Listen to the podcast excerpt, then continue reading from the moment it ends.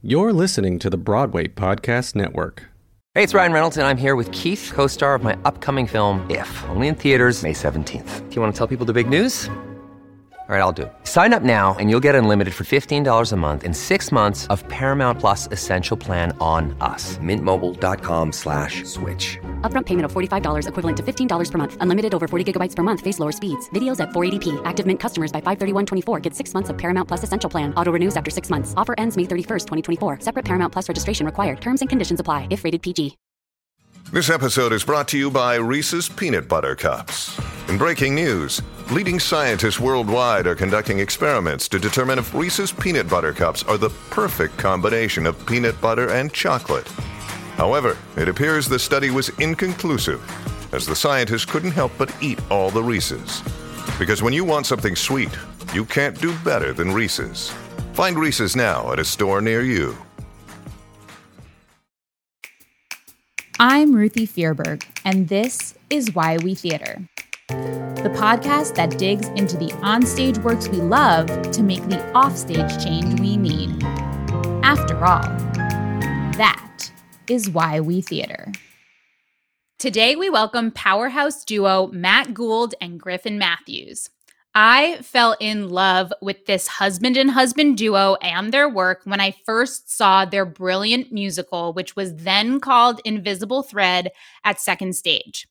The show has since returned to its original name, Witness Uganda. It's inspired by Griffin's real life experiences traveling to Africa. The story follows the character of Griffin as he meets and tries to help five Ugandan teens, first by teaching them himself and then by sponsoring their education when he returns to New York. But is this the kind of help they want or need? The musical asks many questions, including what does it look like to offer aid, particularly from the United States to a developing nation?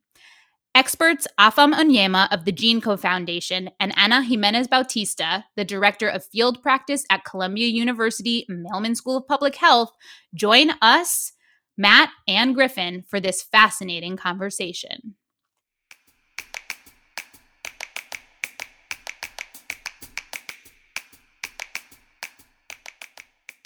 Matt Gould and Griffin Matthews. Hi. Hi. It is Hi, so nice to see your faces. Likewise. Likewise. I wish we could be in the same physical space, but this is a this is a good second, a good a good second option. Well, this is the Um, new real. This is the new real life. This is it. You guys know that I have been such a fan of this musical since I saw it, and it moved me breathless um, at second stage off Broadway when it was under another name. It was Invisible Thread at that point in its journey, and it has returned to its original name of Witness Uganda. So I'm so excited to talk to you guys about it today. And I want to start with you, Griffin. You began the Uganda project in 2005 after returning home from your trip to Uganda. So, at what point did you and Matt start writing the musical? And of course, Matt weigh in on this, but when did you start writing the musical? And more importantly, why? Yeah, it's a good question. I mean, honestly, I think that the question of even turning the story of me going to Uganda when I was 23 years old and running into a group of uh, teenagers who ultimately changed the course of my life, why should that be a musical? And I think Matt had spent a lot of time in the Peace Corps. He'd spent two years living in West Africa. I had spent, you know, at that time, maybe three years working in Uganda. So we obviously had an Africa connection, but we were really interested in the idea of talking about Africa in a way that felt real, true, mm. honest. A lot of people were talking about Africa like Save the Children, and we were like, yeah, that wasn't exactly my experience. They felt really complicated, and we made a lot of mistakes, and they made a lot of mistakes. It just felt like a human conversation and not like we are up here and they are down there. Um, and so we, we got into this conversation about trying to figure out how to explain our experience in in on, in the continent um, to Americans. And so uh, Matt suggested that we write a documentary musical, and I said that is a horrible idea. And so he started secretly recording me, and that's how we got the show. Is that right? More or less. That's yeah, it. he yeah. he turned on record on his garage band while I was ranting and raving about the complexities of helping people. And that rant is the opening number of Witness Uganda. Yeah. So, Matt, tell me about what was it about Griffin going on about his experience and about him trying to communicate this that you said I should be recording this. This is going to come in handy at some point.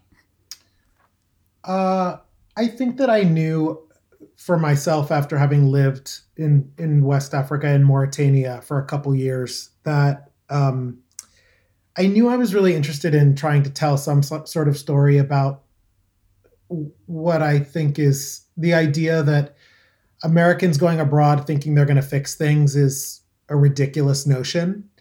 Mhm. Uh, but also that there was an opportunity for some kind of um, just community and and and relationships to be built between people and cultures. Something about that felt important, uh, and I didn't feel like I was able to tell that story through my own experience because I think as a I, I can say this now. I didn't know this at the time, but I think just as a as a white guy, um, having grown up in in a culture where everything was supposed to be for me, uh, I think going out into the world and learning that in fact everything in the world was not for me was uh, um, just a, a, a frankly a painful experience to have to realize Mm. that like I, I am not the center of the universe and uh, I didn't yet know how to to put that into words and and music, but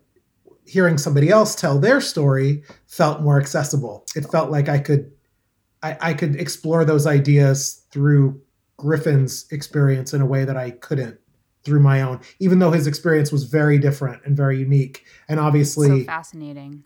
Told through the the lens of a an African American. Yeah, but I'm black, I'm gay, I'm funny. And that was also like maybe we should tell it through that lens. Like let's just be let, let's do that because it's like a voice we don't have.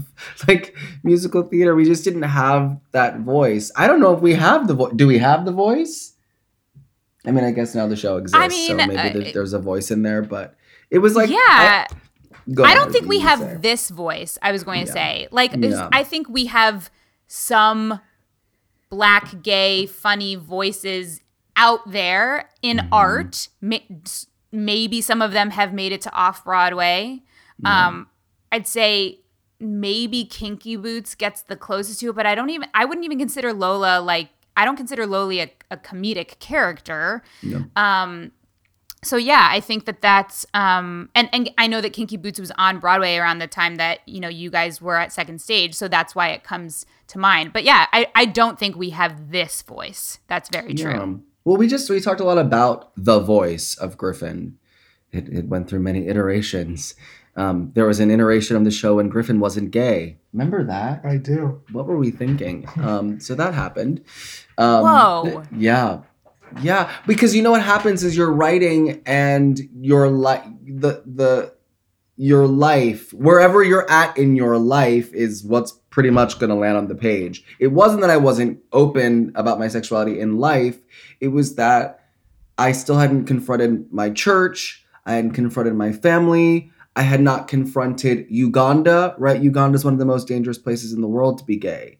So to put that Mhm. down onto a piece of paper and then do that show every night felt like, well, wait, we can't really do that. Hmm. And then one day we were like, we better just go ahead and start doing it so that so that there is truth on the stage. I think like anytime you get a chance to gather people in in a room, you, you have to say something that you've never said or feels profound to your life so that it might actually be profound or im- yeah and impact somebody else's life you know what i mean like it's just Mm. such a responsibility as writers to to try I to get that. something out I love that. So, I mean, the character of Griffin in the show is at a point in his life where he feels really lost. And that is much of what compels him to go to Uganda. Was is that true to life for you, Griffin the writer? Like what compels you to go to Africa and specifically Uganda? Yeah, the of course every every I feel like the secret that was kept from me growing up was black people in this country, specifically the ones that came from Africa, we don't have a sense of our history. It it, it is not, it's not present. It's not present in school. It's not present in our parents because they don't know, right? It's just gone. Right. You know, like when Matt and I started dating, I went to his parents' house and his mother has like pictures on the walls from people. I'm like, those are black and white. They're in Victorian clothes. What's happening? Where did those pictures Yeah. come from? Black folks, Right. we don't have that. We have there's a page in in a Bible, a Bible page that's framed in my house with written names, dates, dates of Wow. death. Yeah, Right, it's like just a complete missing link. Like it's just a chunk that disappears. gone. hmm So I think when I went to Uganda at 23, first of all, my friends were doing some aid work there, um, and so they invited me. So that was the that was how I got invited. And I didn't. I was an actor at the time, very poor, and I did not have enough money to buy the plane ticket. And they had raised more money than they needed, and so they bought my plane ticket. That is the true story of how I got to Uganda. And um, and of course, when I stepped foot in Africa, in Uganda, I I gagged. I'd never seen so many black people. Everybody's black. Everyone likes themselves. I was like, wait, you like yourselves? You like your skin? Okay, let's talk about that. And then they all thought that I was white. And that was the the second gag. They called me Yes. Muzungu, which means And we are gonna get to that. Yeah, it was tough. It was tough. Do you still consider it a documentary musical? Is it more of a traditional, like fictionalized musical? What was the process of putting it together? I don't know if I I like to say a documentary musical because I feel like even documentaries are slanted, right? They're docu- there's an Yeah. editor. they chose to show you what they wanted to show you. Absolutely. So it's a documentary. We did the same thing. We chose to show you what we wanted to show you and and we make no bones about it. It is completely from from my perspective. Um and it was the way but the that things that we experienced it. see on the stage did happen They in occurred. some they form. occurred in some They form. occurred. You know, the people are real. Our students are real, and Mhm. we knew that one day they might actually see the show, and so we had to change names and locations. And a musical is a two-hour event.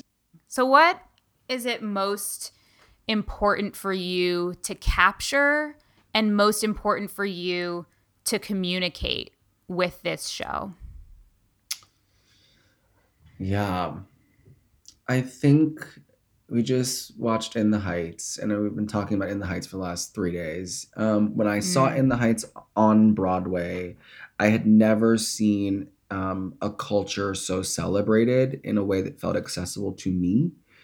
And I, when we started writing Witness Uganda, I wanted it to be the blackest and the gayest and the most Christian and the most complex and the most horror and the most joy that it could be because that is my life. I wanted to try to get life on the stage. And so Mm. um so I think that if we can experience life, if we meet characters that look like us, that sound like us, um, then we feel like we have a place. And and for a very long, long, long time, when I graduated from Carnegie Mellon and I looked at the American theater, I did not see myself. I was auditioning for things um, that I thought was interesting. My classmates were playing leads on Broadway, and I was trying to get into shows where I was, you know, not even a human, right? I was an animal, or yeah, I'm fighting. All the Right. black boys are back there fighting. We're fighting for the lion, and I was like, why are my Yes. classmates? They're humans on stage. What's happening? Right. You know. So, anyways, I say that not as shade, but just as the reality of- of graduating from Carnegie Mellon and going, I can speak Shakespeare. I can do everything that they can do, but I am fighting for one role. If I can't hit that That's note right. as Simba, I'm in trouble. And so I wanted to make Witness Uganda um, to represent the many varied voices of the Black experience, the African experience, Mm. the Black American experience, just people with brown skin. I wanted to make that that experience on stage. And also, uh, What sorry, for, I was going to say, Matt, what about for you? Well, I was just going to add just that it felt important to the, the the many friends and family members that we have back there in in Africa in both Uganda and in other parts of the continent that this not and, and frankly to our our black friends here in America that this also not just be an exp- simply be an exploration of um, the tragedy and the misery of blackness Mhm. that Mm-hmm. that human beings all over the world in this country as well have a, a whole range of experiences in life and that we wanted and that it was actually really hard in making the show to to explain to to even people we were working on the show with that well this this is not a, a, a sad story about you know poor sad african kids and this is not a, a an exploration of a, a gay black man's miserable sad life but that yeah those things exist and and sadness and pain exists but so does joy and celebration and the opportunity for um, a, a, a beautiful better life and and it Yeah, and a important that we capture connection between all of these people that that in itself breeds love and joy. Co- correct That's I mean that's what I take away. Um of course, you know, being set in Uganda, being inspired, uh, you know, more by the events that happened to Griffin while he was there. Matt, I'm curious because, like you said at the beginning, like you did spend time in the Islamic Republic of Mauritania.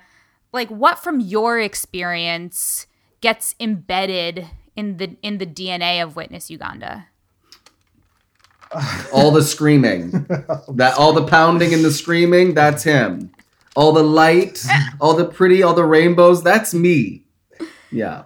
yeah that some of that's true in a in a grand sense i guess i guess for me it's just it it, it always goes back to in Stephen Schwartz says this but he's like as writers you all, you just keep telling the same story over and over again it's it's always packaged a slightly different way with new characters but it, at, at the core you can always sort of like scra- scrape away the top and you find the same story that as writers Yeah. we're trying to get to something. And i guess for me it's just about um the the complexities of life the complexity of helping the complexity of friendship um, the complexity of living in a country and wanting to live somewhere else. Um, mauritania and uganda are both really complicated places And very different. and very They very look- very different Literally, they look. When I see his pictures from Mauritania, he is in sand dunes. His head is wrapped in scarves. Everyone is pretty much Muslim, right? And then Yeah. when you look at Uganda, it's green rolling hills and and a lot of Christianity going. I mean, we just had completely different experiences. but it's like humanity is just a it's just a far more kind of like fragile nuanced experience than Yeah. than these grand notions of like well africans are this way and americans are this way and black people are Well, I think it's so funny that you guys have talked so much about like wanting to convey the complexity because one of the very first things that the character of Griffin says is I thought if I just went and shared what I saw with people and they shared it and they shared it, we would all understand the simplicity of helping. Right. and mm-hmm. and the whole thing is like it is so not simple. Um, before we bring in our experts, I did want to ask about, you know, this idea, Griffin, m- you know, that they called you Muzungu. And Muzungu means white person, not skin color, but mindset. yeah. How did that make you feel? And what about you was a white mindset to these kids? Okay, Oprah. All right. I see what you're doing. All right. Is this where we're going today? At 1.30 That's where p.m. we're going We're today. doing this? Okay. We're doing do this. um first of all, they thought I was a white person because they are so dark. They did actually think Hmm. they were curious. You know, like when I would walk through the village, the little kids would scream. They would run. They would run out of their houses or run to their houses, but they would scream. Um, so that was the first time I realized like black people really have different shades. I mean, they really look dark. Um, That's wild. and I'm I'm pretty I'm pretty brown. No one's ever like, say hey, that's are the you thing. White? like that's the thing. I'm not saying I'm not saying that there isn't a spectrum. Yeah. Our very first episode of the podcast was about Yeah. colorism. Yeah. So like I'm ag- full, in full acknowledgement of that. But looking at you and thinking of the spectrum, at least in America. I'd say you're, you know, middle to darker. Yeah, I'm black. Where I'm black as hell. Yeah. No one ever thinks that I'm not. So when I got to Uganda and they literally made me show them a picture of my grandmother who has a little afro and she was really dark skinned, they were like, That's your grandma? Like they couldn't put that together. And then I also think it wasn't just about my skin, it was the way that I was dressed, and then it was the way that I was talking. I had a head full of dreadlocks. And then I wanted to help everybody. And then they were like, Okay, so you're white. So welcome. Here, mm-hmm. here's my list of needs. And people used to hand me so many secret letters with like, you know, lists of needs. And they know I, I only say that because now looking back at it, they knew exactly who I was and what I could or could not do for them. And I was naively trying to run around a village saving everybody and it just got me into so much trouble you know? And i think that america when we wrote witness uganda it, the secret of witness uganda is it's not about uganda it's about america. America is running That's around right. the world trying to save everybody and making all kinds of mistakes. We have our own things that we should save here. I think 2020 showed us. Um, but it's just the whiteness the, the mindset that we a the world is moving for us. If i hear one more person say new york is the greatest city in the world or america is the greatest country in the world i'm going to lose my mind. If we didn't learn something in 2020 it's that there's a lot of great great cities and countries all over the world. I wish americans mm-hmm. felt that way. Because that mm-hmm. would that that would show that we've learned some lessons you know throughout the years the what the couple hundred years we've been around I, I yep. was in Rome last year shooting something and I saw the Colosseum. I was like, what? America is not the oh. greatest. Oh. Have you seen it? Was it's that your first time in Rome? That was my first was time. I oh my god, my it's unbelievable. It's lost unbelievable. No, you're you're absolutely yeah. right. You're absolutely right. Yeah. And and I think, you know, honestly in looking at and thinking about, you know, time is interesting because I saw Invisible Thread. I was so taken by it. There were so many pieces of that story that it was like, I want to unpack every single one of these. And since having this idea for the podcast, I have always thought like this show, the two of you, has to be the focus of an episode. And now watching, um, because you graciously shared the Wallace Theater production um, from LA more recently and it has changed so much, but is still very much the same at the mm-hmm. same time. Mm-hmm.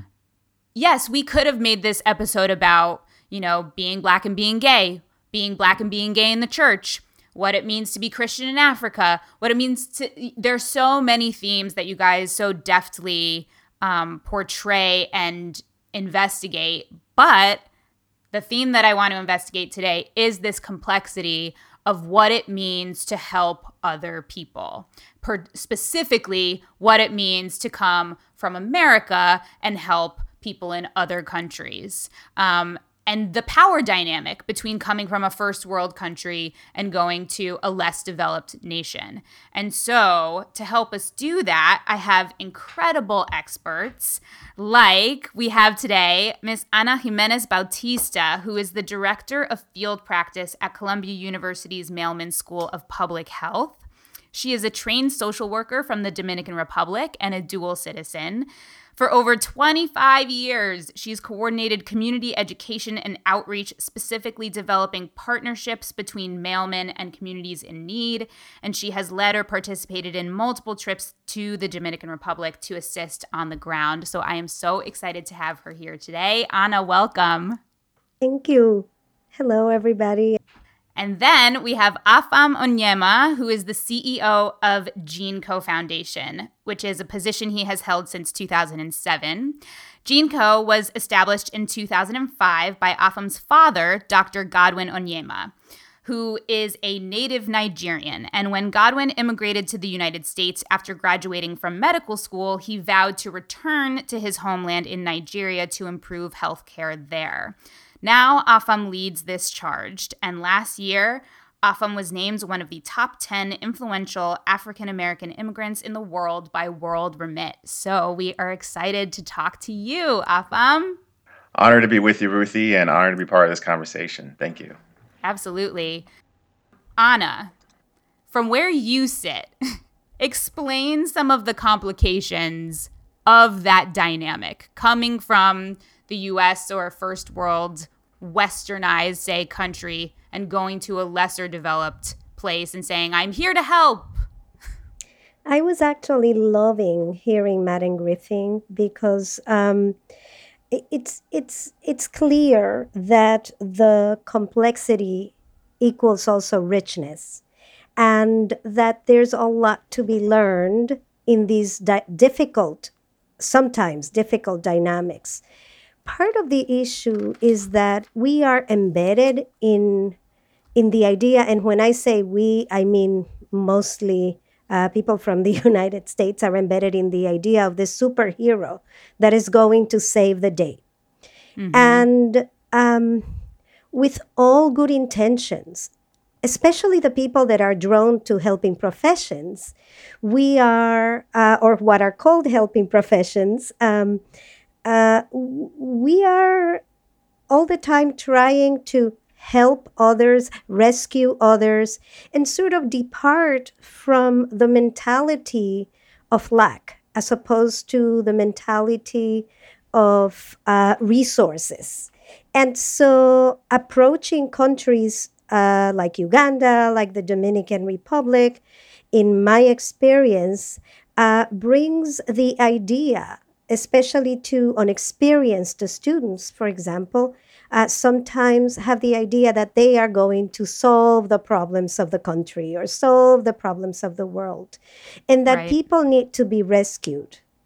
And in reality, um, what we have learned, if anything, is that we need to look at our common humanity and that we are learning from each other and that people are doing just fine without us and sometimes even better without us. Uh, and that if we put our needs together and find common commonalities, common learning, common resource sharing, we can do much better, not only for the issues, the particular issues that we're dealing with in our case, ending health disparity and uh, creating or supporting health for all, um, but in everything else. Yes.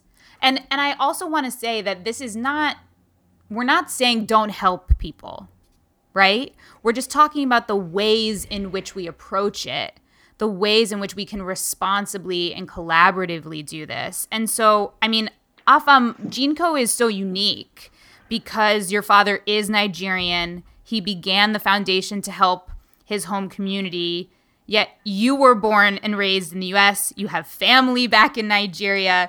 GEANCO is operated dually out of Los Angeles and Nigeria. So, how do you navigate the dynamic of quote unquote outsiders helping communities in need and, and making sure that GEANCO is helping responsibly?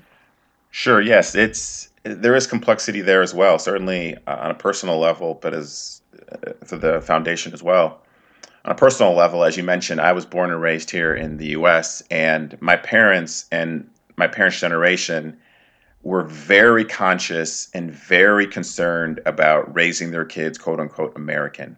And so many of them did not speak, like we're, we're of the Igbo tribe. They did not speak Igbo in the house to us. They did not want us to learn it. Mm-hmm. They didn't want us to have Igbo accents. And so growing up, I didn't know my native language, and many of my contemporaries and friends did not either, uh, because they were very concerned about the challenges that we'd already face as the children of African immigrants, and now coming to a, a majority white school or community with an accent, and so.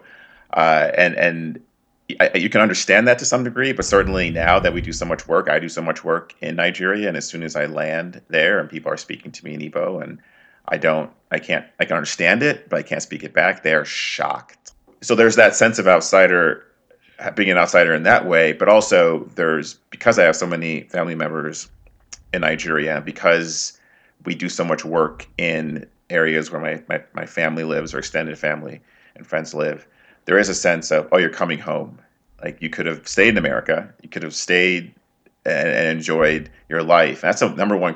The number the two questions I get. First of all, why don't you speak Igbo? second of all, why are you here? Like what why, what are you doing here? Like you're mm. you're you're quite comfortable in in LA in the US doing well. Why do you keep coming back? Why do you keep coming back uh, to serve? And so there's a great appreciation for it. There's a great respect for it, and there's credibility. I, I tell people, you know, we raise money here in the U.S. And I can walk into any executive, any donor's office and say, listen, we are we have over 13 years of audited financials. We have videos, websites, any piece of credibility you need that a any U.S. based charity has. We have it, and we have it in spades, and we have it probably better than than, than many because I'm like that's really important to us. But then I can go to Nigeria and say we're from here. We're not coming in and telling you what we think you need. We're sitting down and saying, Uncle, what does this village need? you know the governor what do you need you know you went to went to high school with my mm-hmm. with my cousin like it's it's there's a sense of oh you're we're doing this together you're doing it as Nigerians as opposed to and even just saying we'll have we'll have brainstorming sessions and I'll say what about this and then uh, my team which is Nigerian will say well we can't do that that just wouldn't fit the culture I'm like all right there's no argument there's no mm. I have to have it this way no it's like hey you tell me what fits what works what will last. That's the most important thing. What will last? What will be embraced? Uh, what will empower people on the ground? Matt and Griffin, you guys, Uganda Project, while it inspired this musical, it's also ongoing. And so I'm wondering for you guys in that piece of your work, like how has your responsiveness changed over time? I'm thinking of like Joy's line in the show where she says to the character of Griffin, stop teaching, start listening. So tell me how the evolution of your work has happened over the years. Well, first and foremost, we want Uganda Project to end. Stop. Please, God, stop. It is our nonprofit, and the goal was always to reach an end, right? We decided mm. to hmm. not scale out and up and bigger and bigger. We took on I think like 15, you know, and just kept it as a family and said, let's just get these 15. And if we can get these 15 into whatever their best life is, they will go out and they will marry and they will have children and they can afford those children and they can send them to those schools and da da da da. So that it just felt like it might just branch out from there instead of a lot of nonprofits get on the ground and they just want to take everybody because they can afford to at the beginning and mm-hmm. and then people become numbers and statistics and it's actually not shade to the non- nonprofits that do it because some of them actually can do it and do it well. We could not. We could not do that and do that well. Hmm. We have two more left two brothers. One is in medical school the other is leaving us in july. So i'm just i sent the last payment yesterday for for derek wow. but but oh my god it's been such a journey. And now some of our kids um, Esther lives in Boston, Mary lives in Seattle, Aaron lives in Australia, Patrick started his own organization in Uganda. It's one of the biggest. It makes way more money than we ever, ever, ever could make as a nonprofit. Um, Kenny's a doctor, um, and then some of them didn't make it through the program, and that is true too. Ibrahim is loosely based off of, of Patrick, and mm-hmm. uh, you know, I I had to respect it in the moment. I kept saying, "You got to go to that high school," and you've got because that's what my parents said to me. I was just trying to be dad, right? And he was like, "Yeah, I don't want to do it. There's another path for me." So that was also part of the goal. Is like to not just be teacher student, but it was to be family. Well, that's what Afam I think also yeah. was just saying that you have a shorthand because culturally you're working with folks who know what who just understand the culture that you're working in. And I think that that's been the one of the big lessons for us is is stop teaching, start listening. Like we had to actually be, form a relationship with the folks we were working with. We had we had to actually spend time actually getting to know them, actually understanding who they were and what their needs were and what their aspirations and goals were. Language, Langu- spoken, how do, things how do unspoken. Talk, all of that. So that we could then go, oh, maybe you don't, maybe, maybe actually high school is not the best option for you, which might sound crazy to an American audience. Mm-hmm. But for certain folks, it was like that, that path was never going to be what got Patrick where he where he needed to get. Do you know if I could do something different? I I might have after this so many years, I might have actually wanted to pursue a path for several of our students so that they could learn a trade. You like mm. Uganda doesn't necessarily need I mean, yes, there are accountants and and teachers, but most Ugandans graduate from the university and they have to become entrepreneurs. They have to start something. And I was mm-hmm. like, so some of our kids who graduated from from university, like they they're farmers now. And I'm like, God, the amount right. of money we spent sending them to university, we could have just bought them a damn farm. We could have just, we could have got on some chickens and some goats and let them do the thing. You know, like, but that was something that we hadn't, for us as Americans, it was just school. You go to high school, well, you go to that, college, you go to, yeah. Like, we just didn't. That's exactly yeah. right. And it, and it, I mean, in the show too, like the character of Jacob, um, and, and every, you know, I don't want to mm-hmm. put too many spoilers in here, but he, is, needless to say, resistant to sitting down in a classroom and learning what the character of Griffin has to tell him. And I, it just brings up the question for me of education that I, I pose to the room. Like, is offering education always a good thing? Is it is it imposing Western values onto other you know people of other cultures? And or is there a way to make education um, a priority without it being westernized? Like, is there a different version of education? Well, I can speak to that. We we have a scholarship for for girls who have been directly affected by Boko Haram terrorism. Either they were kidnapped and escaped, or they were driven from their homes and became internally displaced, or they were orphaned, or uh, and kind of the most most tragic case, abandoned. Their girls are just abandoned on the side of the road because their brothers are are more important. The the the sons you keep, the daughters you discard. So we go to we go to camps, we go to the word of mouth, and we bring these girls in and educate them. And I think what's very important to us and to me eh, in particular is we we, we found great partner schools and majority run by Nigerians, founded by Nigerians, and we put the girls in and we take care of all the expenses, but we don't do anything with the education itself, the pedagogy. We say, okay, like you teach what you're going to teach, and we're not going to come in and say, oh, well, we'd love for you to teach coding. I, I can't tell you how many donors I have. Like, oh, I want to come and teach these kids coding. I want to have them come and learn, you know, all these all these subjects. I'm like, you know, these kids don't haven't opened a laptop in a life in their life. So they go from like how to how to turn on a, a, a, laptop to coding is a bit of a bit of a stretch. And he asked them like, what about just money to make sure they can like eat every day and they can learn the basics? Oh, well, that's not sexy. That's not that's not what I want to do. So, um, but yeah, for us, it's very very important that the education belongs to the Nigerians, and we just help how we can. We power them. So during the COVID shutdown, what we were hearing uh, from the schools and from from the the families was that all these girls all this, the students are back home in their villages and there was a, a real question how many would come back to school when school reopened because you have the girls back at home there's already this bias against girls going to school and then you become used to the girls at home working the farm taking care of the other kids cooking and cleaning. Oh why don't you just stay home chica? Like you're you're fine. Like you know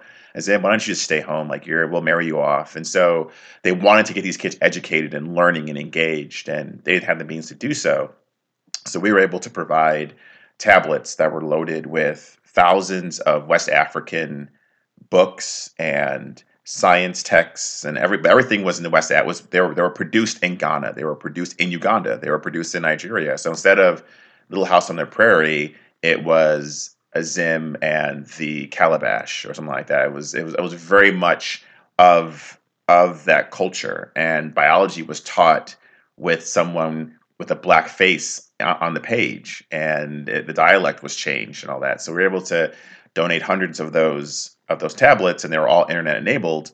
And the school was like, "That's great. We can actually like run Google Classroom off of this. We can run internet classrooms." And so they were able to keep learning going for them. The one of the greatest joys, certainly for for me, was to see these these girls in particular still learning and you know reading books by the hundreds while while people here are complaining about um, about you know having to learn, uh, and so it, so yeah, it's very important. Again, meet people where they're at, not this is what I think is best. So either you take it or we'll just go to someone else who'll take it. Because someone will, any Western idea of education or any gift, someone's going to take it. Like someone's going to, there's that person who wanted to do the coding, someone's coding poorly in some part of Africa. And it's going to last for a couple of weeks or months and then it's going to go away because it's just not sustainable. Um, so you have to have the courage to say, like, this is not good for these people. And this is about serving them, not serving what your ego or your your agenda. That's a very important distinction. Right. And I think that that speaks to, I mean, the reason I asked Anna to be here is because I was working on a different project and learning about the Mailman School of Public Health, which, by the way, had no idea really what the field of public health was all about until doing that project and really understanding like that's that's the field that looks at disparities. That's the field that looks at how things affect a population, a community, a society, um, you know, in like, complementary to physicians who look at individual patients. And as we educate the public health leaders of tomorrow, one of the things that Mailman prioritizes, I know, is this strengths model. So, Anna, can you define the strengths model for us? Yes. And I, I just want to say that the strength model that we practice fits with the school's mission of education and community service backed by sci- scientific research. Um, and that we really try to educate the next generation of public health leaders um, to and, and help improve the health of people everywhere. Um, and so the strength model really refers to an approach to global practice that departs from the understanding that we are going to places that already have ample expertise in what they're doing. Mm. And that uh, we will be mostly learning from colleagues in other parts of the world who generously avail themselves and their communities and their projects to us. And, you know, this model requires uh, really an understanding beyond what author Chimamanda Adichie calls uh, a single story. An understanding that when we go to a country or location that has less resources than we have, that doesn't necessarily mean that because of that reason, they are less knowledgeable or, mm. or, or, or, or weak or anything like that, and that we have to be heroes or saviors.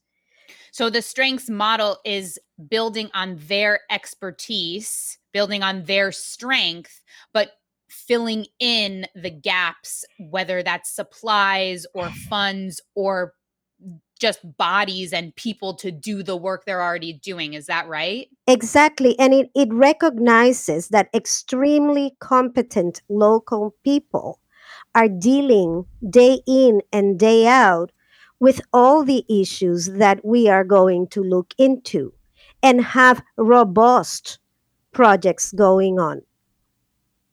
Afam, what you were saying was moving me. And and it is so wonderful the work that you're doing and the work that Griffin was describing too where yes you have your vision of education. At the same time others have their vision of education. And then you have to meet in the middle you have to respond to the needs that are perceived by the communities that you want to help and support. Listening to you, it makes me want to go get my public health degree. Um, but I'm not in a public health master's program as of now. And I'm sure there are many people out there who don't have the kind of infrastructure that Mailman provides or a place like Mailman can provide. So, how can individuals who want to volunteer on their own, who aren't professionals, who maybe want to take a week or two to give back, how do we determine if a volunteer organization or a program is operating on this strengths model and if they are culturally responsive? Are there clues on websites? Are there terms that we should be looking for? So, so Ruthie, there are uh, some cues that you should be looking at. Um, you have to be careful with not supporting the exploitation of vulnerable populations. And so, if you see a lot of emphasis on, let's say, orphans, but there's not clarity of a backed program on a website, come help orphans and be with them, and not much structure, mm. um, you probably should be aware of programs like that especially in, during these times that also the presence of people moving from one place to the other can also bring infections etc to the population that you're trying to help. Of course. Um, and um, so so you it, it, it's important to look at at that and sort of try to catch is there any kind of exploitation of vulnerable populations featuring them as a tool to gain some funding or some kind of privilege. And then the other thing, too, is to look at how organized that pre, during, and after component of, of learning and reflection and collaboration is. So, very, very good point. Clue words collaboration, yes. reflection, I love that. In Uganda, with the Rakai Health Sciences program, students are working on research that is being done in Uganda about how to improve adolescents' access to ethic consents. Huh. And whether, for example, uh, adolescents are uh, in a capacity to consent, when should adolescents consent on research, when should it be their parents, etc. The data is collected by locals. The students understand, learn about, and understand the context before they proceed to support in analyzing the data, qualitative and quantitative, and provide reports on particular uh, areas of this larger discussion. Part of the global understanding is that global is local. When I went to Uganda, uh, particularly, I had participated in so many of these programs that after I was there, I was called Muzungu too, Griffin. But at the same time, I was given a Ugandan name because mm-hmm. they felt that I was so much Ugandan in the way that I conducted myself. It was such What's a your name? What is it? Uh, my my name is Nakimuli, which means yes. flower. Yeah, yes. and you are not too many, and you are a flower. Thank there it you. is. Thank so they you. got it right. Uh, thank you. and uh, and so um, it's it's um, that go- happens before, and then once you get there, uh, there's also a process of orientation. And uh, normally, our students live with people in the field and also uh, with people, sorry, in the communities that they're working on. Mm-hmm. Um, and they participate in cultural events, in, in engage in tourism, obviously, too, etc. And learn to develop that relationship that both AFAM and, and also Matt and Griffin were describing, where you become colleagues, where you become mm-hmm. collaborators. When when they learn that we are all together in this struggle. Afam, um, when you and I spoke previously, one of the things you were talking about was something, you know, responsive and to this strengths model. Similarly, that originally GEANCO had the plan of you know, erecting a world class hospital, making a building and a place for, you know, 15 or 20 million dollars. And then it turns out the building and the site is not really the necessity. And so you all pivoted away from that. Can you tell us a little bit more about that story? Sure, sure. And I, think it's also a generational difference. My father wanted mm. to build a hospital and name it after his father, but it was very much about the building for him. And it was very difficult to get him to to accept. Well, is it about the building and a legacy and a, and a promise you made to your your father, or is it about saving lives? Is it about making an impact? And and there was some real tension there, to be honest, because he very much wanted this building, and of course, it's almost impossible to build a, to have something like that, twenty million dollar hospital in a place like Nigeria, raising the money here in the U.S. when we didn't have any person. It wasn't like we were giving family money. You had to really start from dollar zero, and uh, and it was really challenging. But then, as we were doing that, we were doing medical missions. We were doing the, the scholarship. We were doing maternal health. Um, my, my, dad's an obstetrician gynecologist, so safe delivery, uh, women and children, very important to our family. And I said, listen, Dad, all the things this hospital would do, we are doing in the community. We have great partners. There are hospitals that we're supporting. We can build them up. And that became our mission. And eventually, and things are great now. We made the transition and we're actually we have a system of smaller clinics. So instead of a twenty million dollar hospital, we built sixty thousand dollar maternity clinics. We repurpose shipping containers. So we take them, repurpose them, retrofit them. Yeah, yeah, it's it's fantastic. Yes. Yeah, instead of like instead of like, you know, in in um in San Francisco they take shipping containers and make, you know, bespoke ice cream shops. Exactly. You guys a little bit of difference. Clinics. Uh, yeah, exactly. But it's, our model is we don't own the clinics actually. The local nurses and midwives actually own the clinics and run them. We train them. We make sure they understand the technology that's in them. The clinics are all solar powered. So while the power is constantly going out, and I'm sure Griffin and, and Matt, too, your experiences in, in Africa, like the power would have went out 10 times during this conversation if we were in, in Nigeria. And so it was very important us to have have solar power. And mm-hmm. um, and so that's that was a critical thing. And now babies can be delivered at all, all at all hours. Uh, child vaccinations and women who did not feel safe going to the just inhuman facilities that they had access to, the only facilities they had access to, were just you, you, you wonder where's the, where's the dignity in having a woman deliver in this hovel, and it was it made me sick to my stomach, and to be able to to build these clinics and have and to see the joy in their face in the sense of I'm worthy of this, and so we have five of those clinics, uh, mm-hmm. two two running right now, three will be built by the end of the year, and uh, and I gotta tell my dad like what we can do in these clinics, what we can do with our partnerships with existing hospitals. We are doing what a hospital would do. And so, and again, it's all about empowering the local community and saying, how can we make your facility better? Telling the local nurses, we trust you to run this facility. We trust you to oversee it. We're here to help you and support you. We're help to train you. If you have any questions, we're we're right next to you, but you make the decisions on patients to see, how much to charge, whether you accept a new program or not. So you just see that, and talking to the local the staff and the people on the ground, they just feel so empowered. They feel like, oh, you guys aren't coming and imposing. Yeah, I mean, it's it's it's my my favorite line in the show when um when Griffin says, "So no, Uganda Project never resurrected a building in the village. We never did that because that's not what we're trying to do. We're trying to mm. resurrect people."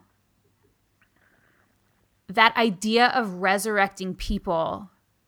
I mean god i get choked up thinking about it. Like t- I mean honestly matt griff tell me about writing those words and being able to articulate it that way. I think that the i i mean honestly this is going to be really uh, a killjoy but i think those words That's were okay. kind of spoken off the cuff in a it was a rant. in a rant that that he was mm. having and i think i mean i think that came out apparently of apparently i'm ranting a lot I mean, God on high, try living with this one. Um, yeah, but Matt, as we know, it all comes out. It all comes out through you in the show. Now through the character of Ryan, yeah. you're well, trying to throw us off the scent, but we know. I was raised Jewish, so I constantly am riddled with guilt and self doubt about everything. So I think even coming home from Mauritania and having a new perspective on uh, what our responsibility or not was in the world. I was still, you know, I think I think we were just trying to figure out like, you know, people, you know, I, I came home from Mauritania with like, so did you build a hospital? You know, like it's always a hospital. Right, too. right. Did you build a school? And I, yes. I was like, no, I like taught English and like probably not really well. And most and most of my time was spent sitting around with people and and building relationships with people some mm. some of which i still have with those folks and and um and so i i think I think that was something, you know, even with Uganda Project, is then I came and started helping Griffin with his nonprofit. You know, people were always like, so, you know, can I get my name on a brick? You know, can I, will my name be on the side of the well in the village? And we were like, ain't gonna be no There's well. Not a well. They have Yeah, water. That's You know, so they don't need your water. They have it. It's our Act Two opener is called Bricks, and it is the, the passage is about. Um, everybody always wants us to build a building, and f- further into the passage, it talks about. Uh, it, the same is true for America. We have all of these buildings; they're already sitting in every city, but people cannot afford to get into the buildings. And so that that idea, when we, people would ask us about what are you guys building, what schools are you building, we are like, they have hospitals, they have schools, they have those buildings. Those buildings exist, but people can't afford to get into them. And it is, it seems like a worldwide problem. Um, of course, you know, Afam is making beautiful points about yeah, they, everybody needs new clinics and the updated technology. I love the idea of solar, certainly for Africa, it just makes a lot of sense. Um, but reforming healthcare all over the world. It's not just this country, right? But in Uganda, the the, the idea of payment, you know, we have a lot of issues with students getting sick and needing to pay for their trip. We have the same thing in America. Hello, have you seen all the Right, GoFundMe's? exactly. It's insane. The It's GoFundMe's are insane. It's not sustainable, not for humans. It's not sustainable for the human race, right? And and so, anyways, I, I say that to say simply that the idea of reframing our mindset from resurrecting buildings to resurrecting people just felt like it was the right thing to do.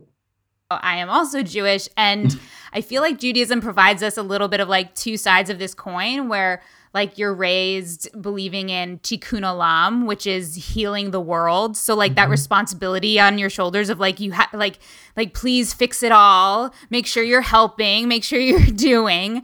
Um, but the way in which you do that can be small and can be about people because there is that Jewish parable of, and I may have even said this on the podcast before, of the man walking down the beach throwing starfish back in the ocean one by one. And this woman walks by and says, What are you doing? There's no way you'll ever. You'll never get all of them back in the ocean. It doesn't matter. And he throws one back in and he says, It mattered to that one mm-hmm. is we've talked a lot about like organizations being responsible, institutions who teach people who are going to do this work full time being responsible. Anna even talked about earlier key words to look for in going on a trip to help. But what are other ways people who want to assist can ethically offer their time or their resources? we get this question a lot how can how can we help and i and i love that question. I prefer and this is the question that i try to live out every day is how can i serve? And because it's about because then if if i say how can i serve? and the person says i want you to scrub this floor and i thought it was going to be some big grandiose thing no we need this floor scrubbed. Well i don't i don't scrub floors but then you're not here to serve. You're here to scratch an itch you're here to get an instagram photo you're here to do something that you can talk about and and so uh, we're just really fortunate that over the years we've had people who truly have served. We've had, you know, we do multiple medical missions. People will fly in on their they'll, pay their way, they'll come and they'll do surgeries, they'll train. We have people who are devoted to our scholarship girls. They mentor from afar and just they'll make sure a girl feels empowered. How can I help you? And how can I get you, keep you motivated? People who even something as as small as doing a Facebook fundraiser, uh, or I have access. We do a lot with entertainment community. I have access to tickets to this premiere you can raffle off, or I can do a meet and greet. There are all sorts of things that people can do, in creative ways people can help that integrate into their lives. And again, it's being if if one asks, "How can I help? How can I serve?" Be ready to accept whatever comes back, because I can't tell you how many times people will say. I want to help. I, I just yesterday, someone someone um, emailed me and said, "Well, I want to collect just basically crap that people don't use here in the U.S., like used pill bottles and travel toothpaste, whether it's unopened or opened, like just all sorts of stuff, and we'll just send it to Africa." And I tried. I was very polite and said, "That's thank you so much for your willingness to do this. Do you realize that collecting it here in LA, sending it to our depot in Chicago, and shipping it internationally to Nigeria will cost thousands of dollars. Perhaps you can just do it, raise that money, and then we can use it directly to buy goods that are made by Nigerians in Nigeria. And she's like, ah, I don't want to do that. So, so in the end, it's it's uh, you have to really think about anyone who wants to approach this work. What are you trying to get out of it? Work. You have to be willing to work under a rock. That the, the work that's done in, mm. in, in Uganda is not going to be trumpeted on CNN. It's not going to be Oprah's not going to tweet about it.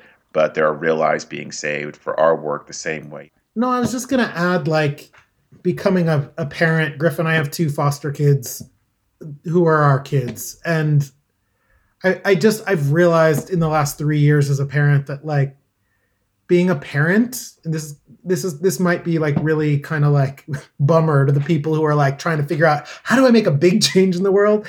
I think being a parent is one of the most radical ways to um, affect change in the world because you're literally having like day in day out input effect relationship with a person who is going to ultimately go into the world and be a person.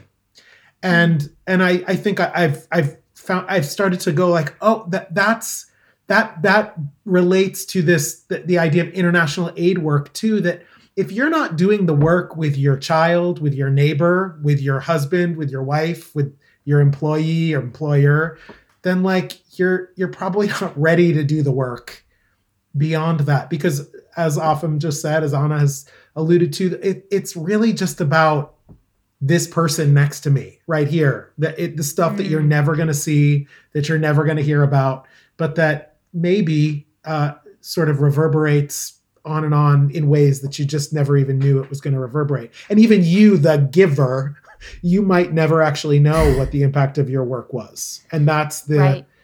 and that's the that's the work just being in the struggle with another person that's it i mean gosh that wow that your comments about parenting really have just taken my breath away. Um, it's such a beautiful, beautiful way to look at it. And that is the hardest work of the hard work. I mean, what, the only thing I was going to say, which is like a little bit of a non sequitur at this point, but I, I do have Joy's monologue echoing in my head of like, I have a voice and I put on the show and I do what people, you know, expect of me to get the photo to do this and but the end of that monologue is you will never see them again. There is no trust between those two parties the party that is performing and the party that is coming to see the show. But in all of what we've talked about is a collaboration a meeting of the minds um, and like Afam has said, an empowering, and like Anna has said, you know, a collaboration and a connecting and an egalitarian approach. And that's where the trust is built. And I think that is a big part of the change. I want to say one one other thing because the question was how can people support, and I instantly thought of the the the idea of traveling, and then you brought up that monologue. The monologue is about you'll never see them again. One of the things that I had to learn as I've gone back and forth to Uganda is that I was treating Uganda differently than I was treating Italy, right? I was going on vacation to Italy and Uganda. I was going to help. And I started mm. realizing when when we would bring people, we started bringing large groups. We brought our cast, 19 people to Uganda to, to visit. And we were like, the first thing you do when you get to Uganda is nothing. Just like sit down, let's eat, let's look around, let's take walks. The way that you do when you go to Italy, you sit down, you eat, you sleep, you because right. when we if we start seeing this place as equally as valuable and equally as beautiful that we have things to learn that there's going to be things we've never seen before and take that experience in then you have a different idea of how you want to handle the culture right mark mm. twain said this mm. quote travel is fatal to prejudice bigotry and narrow-mindedness and many of our people need it sorely on these accounts and i feel like when you travel, if you know, I mean, how many Americans have passports? I think it's like a really, really small number of Americans that have passports. So you can't hmm. possibly know what the rest of the world is doing or how to function in the world unless you're seeing it, unless you're traveling, unless you're getting that experience. So I think it's a small way that people can understand themselves and understand the world Absolutely. is to get your passport and travel. And that's a really good point that like there are problems in Italy, but we don't go to there to solve them. We go there to enjoy. And mm-hmm. actually, those funds of tourism mm-hmm. can hopefully be used. And if you're, you know, if you're eating at a local cafe, mm-hmm. that supports a local business person. Well, I mean, this discussion has been incredible. Matt and Griffin, is there any news with what's happening next with Witness Uganda, or do we have to wait with bated breath?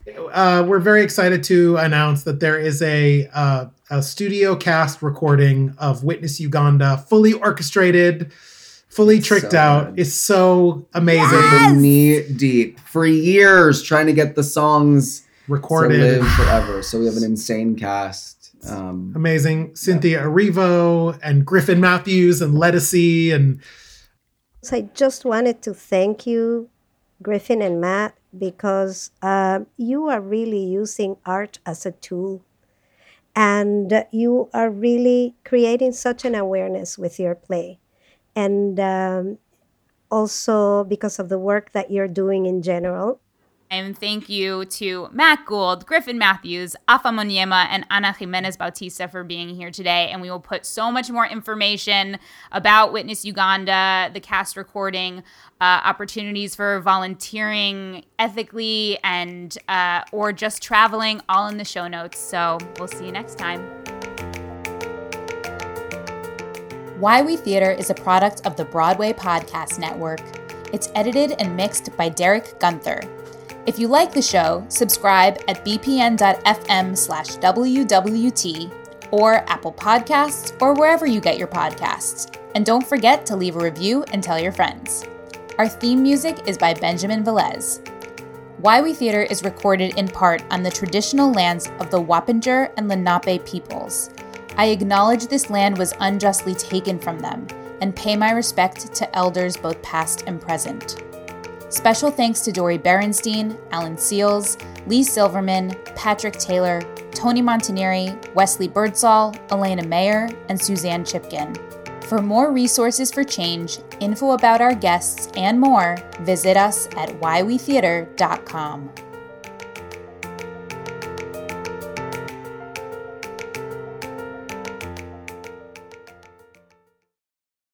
Hey, it's Leslie Odom Jr. here on the Broadway Podcast Network to tell you about the Rise Theater Directory, a program of Maestra Music. Rise is a national online resource designed to connect and empower backstage and administrative and creative theater professionals from underrepresented backgrounds.